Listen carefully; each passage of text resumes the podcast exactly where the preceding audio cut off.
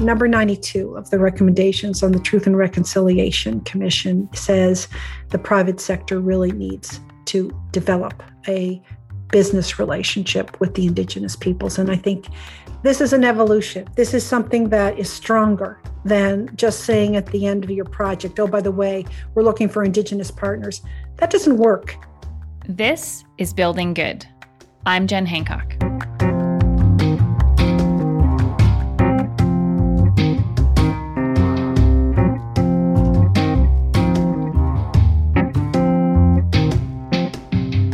Early this year, the entire state of Texas went through a major power crisis.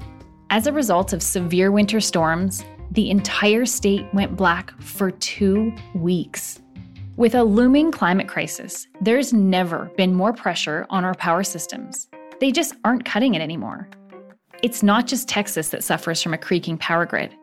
California had similar problems, and Portland had to suspend streetcar service for a few days. We need sustainable energy solutions that not only keep CO2 out of our air, but also keep life going.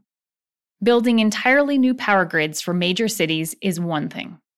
And what about remote communities who've been relying on diesel generators for decades? All this new energy infrastructure, from grids to storage across North America, let's not forget it's being built on Indigenous land. So, in our efforts to protect the planet and life as we know it, where do we start? I'm talking to a CEO who's got an idea, and she's showing the world what it means to truly be a leader in sustainability.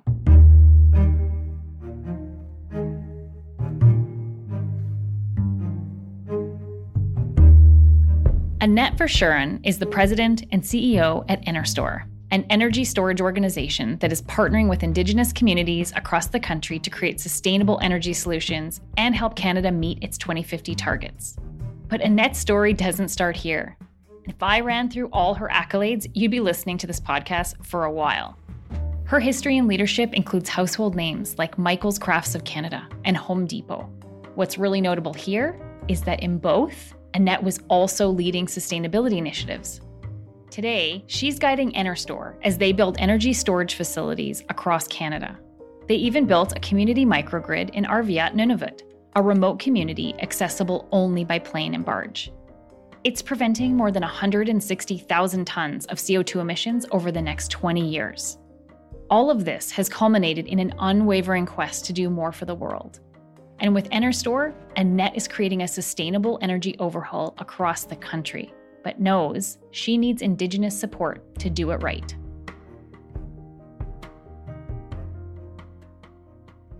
I saw even when I was in the coal company that my mother would put out her sheets, white sheets, and in the evening when she took them down, they'd be pink. And so I saw that it wasn't sustainable. I always believed in sustainability. My father he was the first dairy farmer that spread manure on the land. So he replaced fertilizer, right? He was very driven by uh, sustainability. Even when I was with Michaels and, and those years at Home Depot, I was a leader in sustainable development and the I chaired the first environmental committee. I convinced all our wood processors to get third party certification so that we could manage our woodlands better around the world and I was always intuitively driven by caring about the planet, caring about what we're taking from the planet. And I I really have always thought that the most successful companies are those companies that move harder on the environment, recognize that this is a circular economy. And so finally the the world's catching up with me, even though I've been in business over 40 years. But I'm finally seeing that the things that I've wanted and believed in and, you know, have been driven by are happening in a very substantial way. And can you imagine coming from coal to energy storage? I mean, think of that for a moment. And I was always fascinated by energy, but it wasn't until, you know, when I left Home Depot, I went around the world with my husband and we went to 17 countries. Many of them were developing countries. And so I yeah. saw water, food, and energy, the big issues that needed to be solved in the world. And that's why I chose energy. I just said, look, you know, I can make an impact. I believe with the business experience that I have, I can build a company and really make an impact And so that's what my team and I are doing at NRStor. Is there an interesting, cool project that NRStor is working on right now that gets you excited? There's so many. There's so many. Well, we're working on one of the biggest projects in the world. It's a big 250 megawatt battery storage facility in Ontario. My partner is uh, Six Nations of the Grand River. Matt uh, Jamieson is the uh, CEO of the development company there. Mark Hill is the chief. And I'm really excited because it is a 50 50 partnership with a great Indigenous partner. And it'll really modernize the grid and really introduce storage in a big way to stabilize, to take that renewable energy that we're wasting now and curtailing and using it and storing it and putting it on the grid when it's needed. And I love the relationship we have with Six Nations of the Grand River. It started over three years ago. And we sat down, Matt and I and my team, and we said, look, we're going to do this differently we want you at the decision making table with us. He's made all the decisions with us right through the whole development stage here. And he's also contributed to the development costs. So he's a true partner, right? I'm very, influenced by, I had the privilege of spending some time with Murray Sinclair, but number 92 of the recommendations on the Truth and Reconciliation Commission says the private sector really needs to uh, develop a business relationship with the indigenous peoples. And I think this is an evolution. This is something that is stronger than just saying at the end of your project, oh, by the way, we're looking for indigenous partners. That doesn't work. This project will put money into this community all the time that it's operating. It will allow the independence that the Indigenous peoples uh, across this country need. A true partnership is what I would describe uh, this. So that's a really cool project. So there are all kinds of interesting projects that we work on. Another one is that we're working to build a microgrid in Arviat. Arviat is in Nunavut okay. and 2,500 people. You go in these communities and these diesel generators are in the middle of the town. The kids are playing around and they're breathing this stuff. Yep. This is terrible. So we have to get off diesel. And so this microgrid, which will be a combination wind, solar, and battery technology, will take, will reduce uh, the diesel generation by 50%. Not there 100% yet, but uh, these are projects that are important to our country, important to the world. That's some of the great work that NRStor is doing. And the other interesting piece is that we're in the residential business, and so we have uh, we distribute the Tesla Powerwall. And so we're helping uh, small commercial companies, we're helping individuals, we're helping utilities now put these power walls into areas that are difficult that have challenges when there are weather patterns that are that are problems and and we'll use them as storage. Just on the the power wall piece, what uptake is happening right now in that space? It's probably slow. What do you see coming down the line for that, like something like that in residential and maybe smaller commercial applications? If you had your crystal ball, what would you see? It's going to be big. People are wanting to control their power. People are wanting to get renewable power. I see enormous growth on the rooftops of Canada, having a combination solar panels and battery technology. It's happening, right? It's happening. And, and, and part of the challenges is the grids aren't ready to receive some of this, but it's changing quickly. I just see an enormous demand. I see all firms, all small commercial operations really getting a lot of their energy from wind and and solar power and the way to maximize that performance is through battery technology. So people are demanding it, you know, and I see that as electric vehicles come on stream too, I see yeah. that becoming a storage facility for for solar energy and so it's it's all a little complicated but there are all kinds of innovation happening to solve all, for all these problems but this is going to be a big market. Yeah i was going to say the electric vehicles just we see all of the companies making the commitments.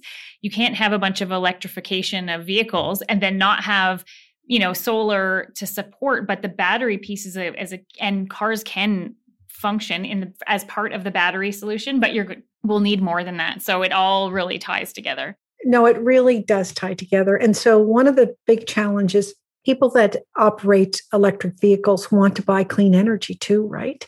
I think utilities are going to start to make that available. Now, Canada, 80% of its energy produced through electrification, but the electrification is going to expand you know like think of what all what we're talking about here. You got to have an electric grid then the electric grid will supply the energy to manufacturing to steel making to like to all yeah. these industries and it's just and then transportation is enormous too and hydrogen will play a role as well in some of these areas. But uh, it's all happening now and it's all being planned for in order for us to meet our 2050 targets. Oh my God, there has to be an enormous so much work. work. Yes, so yeah, much. yeah. And interestingly, just as you were thinking, speaking, I was thinking that the importance of diversity within business, so that we have the most kind of creativity and innovation. But diversity on the power grid, or any many, it's it's equally as important that we have diversity there from a diversity kind of power sources, so that that is the stabilizing factor there. Yeah, Jen, I'm seeing what they call that distributed energy, right? You know, an example I often use Puerto Rico went down and that whole system was centralized system, right? And the whole island went down for a year. Yeah. Can you imagine if they had three or four units, um, microgrids, etc.? That wouldn't have happened, right? Wouldn't have happened as, in such a disastrous way as it did. So I think places like Texas, everybody's looking at their overall capacity how they can respond to you know these terrible weather patterns. And the way to do that is to not depend so much on a central facility. Broaden that distributed energy sources from uh, different places and and you're going to see a lot more of that. Diversity in electricity is going to be big. So, I want to talk a little bit about your leadership. You have some very prominent leadership roles from kicking off Michaels across Canada to moving to Home Depot and expanding that from I don't remember how many stores. Yeah, uh, 19 to 179 and six hundred million in sales to 6 billion in sales. Amazing. Uh, yeah. Amazing. What a, what a, what a ride that was. Yeah. So that leadership drive and your work there, how do you think your leadership style over the years, because you've been in leadership roles actually for a lot of your career, how have you seen that evolve over time for yourself? Look, my success has everything to do with creating an environment where leaders can lead. I'm a grower of leaders. That's what I am. And I'm clear at my teams are clear on where our companies are going and how they can participate and engage into the direction of this company. I've built this company uh, for profit and for purpose, right? And I'll tell you, the people that are attracted to this organization are so dedicated. The, the purpose is bigger. Purpose is bigger. Uh, and we, we're going to make money and we're going to be very successful. And that's important. But also, it's also important to really do bigger things, bigger things than just short term profits. And you know what I love? I love working with the indigenous peoples because I've worked with the Mi'kmaq here in, uh, in my home of Cape Breton, Unama'ki, for many, many uh, years. And they look at things in the longer term and so when I sit down with Matt, he cares about how to, at the end of the time that our battery facility is complete, how we manage those cells, how we reclaim that uh, property. All things that I think are extraordinarily important that are sort of maybe not front thoughts, but afterthoughts. I see things happen before they happen. You know, sometimes, yeah. and I think in 2012, I started in our store and it was a little bit early. And so, you know, we we are technology agnostic too. What I didn't tell you, Jen, is that we have a flywheel facility that works really well with the ISO. We built out a compressed air facility oh, on top of a salt cavern, longer duration energy storage. And so we and we've uh, dealt with battery technologies. And so we're we're working on many different approaches to storage, right? Different technologies, different approaches. Right now, lithium ion battery is probably most cost effective right. and most ready it's it's competitive with gas plants today probably cheaper and cleaner you know i think the timing is right but i I always go in a bit early. and it's like, I guess, surfing. You know, you start really far out there and you see a yeah. little ripple of a wave. And then, so we're just trying to keep up with this wave. And uh, so it's the timing is right. And we have a lot of knowledge. We have nine years of experience where we made mistakes, and having that opportunity has just been terrific. So, your book, you wrote a book called Bet on Me. That's something you speak about in your book about the importance of mistakes and actually taking action instead of planning for perfection because otherwise you will never get anything done. You speak about in there great leaders don't fixate on being bad or good. They focus on getting better. But do you want to talk a little bit about how that that seems like a something that you figured out in your career and has been a huge piece of your success? So Jen, let's take Home Depot. I was there for 15 years. And when I started, I started a company that was 600 million in sales it was 4500 people. When i left it was 6 billion in sales and it was 28000 people. You have to reinvent yourself as a leader about six times during that era. And most people don't survive uh, that growth.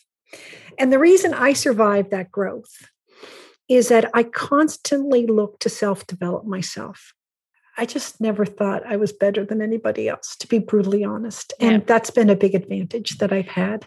And and I'm not. I, I think I can learn more from a 20 year old or a park attendant than I can in some cases of other CEOs. So I I'm a person that really gets engaged with the people around me and I get out of them good information, right. good ways to become a better leader and it's how you make progress and it's how you've made progress in so many spaces in your life. From your time your career you've seen positive change in gender diversity but we're nowhere near there yet. Absolutely jen. And a lot of it's unconscious but i'll tell you it's being called out more. Esg which is the environment social and governance issues on boards that used to be the bottom of the agenda. Let me tell you it has changed to the top of the agenda. And you know, when investors make investment decisions based upon the uh, diversity of a board or of the senior leadership team, and that's what's happening now. It's going to go faster, Jen, and it's the institutions that need to change to adapt to this new customer of theirs. And we women are different. Yeah. It's a, it's a different world different world.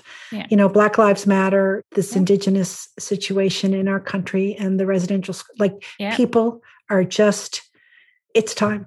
we're not going to wait time. anymore. No. And we're not going to wait anymore. So as we are looking to create this more inclusive space for everybody in the workforce in the world, what do you think will be key for future leaders?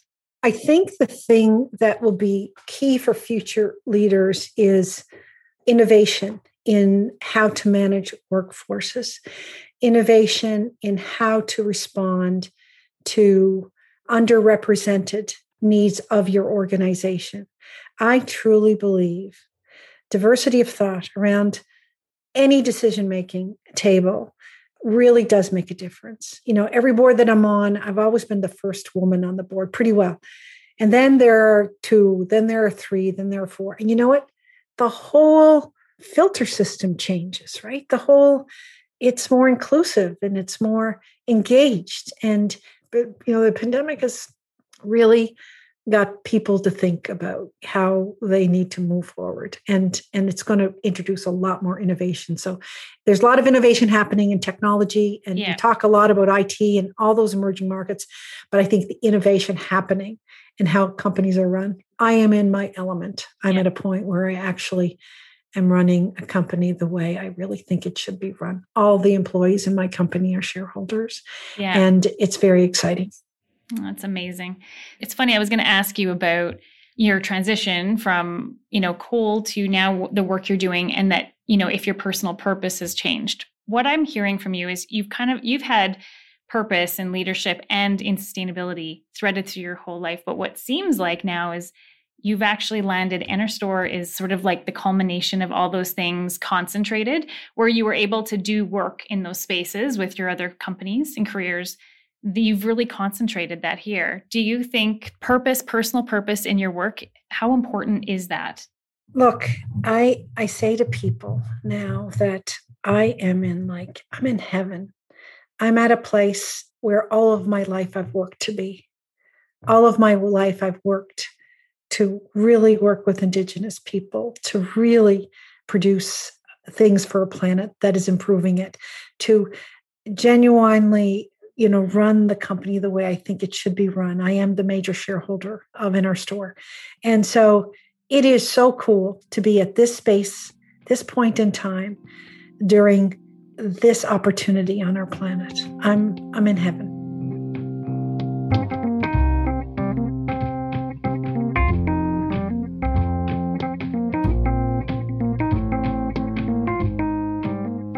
was Annette Verschuren, President and CEO at NRStor. Thanks so much for listening to my conversation with Annette. I hope it gave you a bright vision for our future as much as it did for me. We've got plenty more building good to come, so hit the follow button. And if you like what we're doing here and want to help us build good, leave a rating or a review, or just tell a friend about the show. It helps other people find us, and we love reading your reviews. Building Good is a Vocal Fry Studios production. The executive producer is Jay Coburn. Our associate producer is Katie Lohr, with production assistance from Jessica Lachlan. I'm Jen Hancock. Thanks for listening.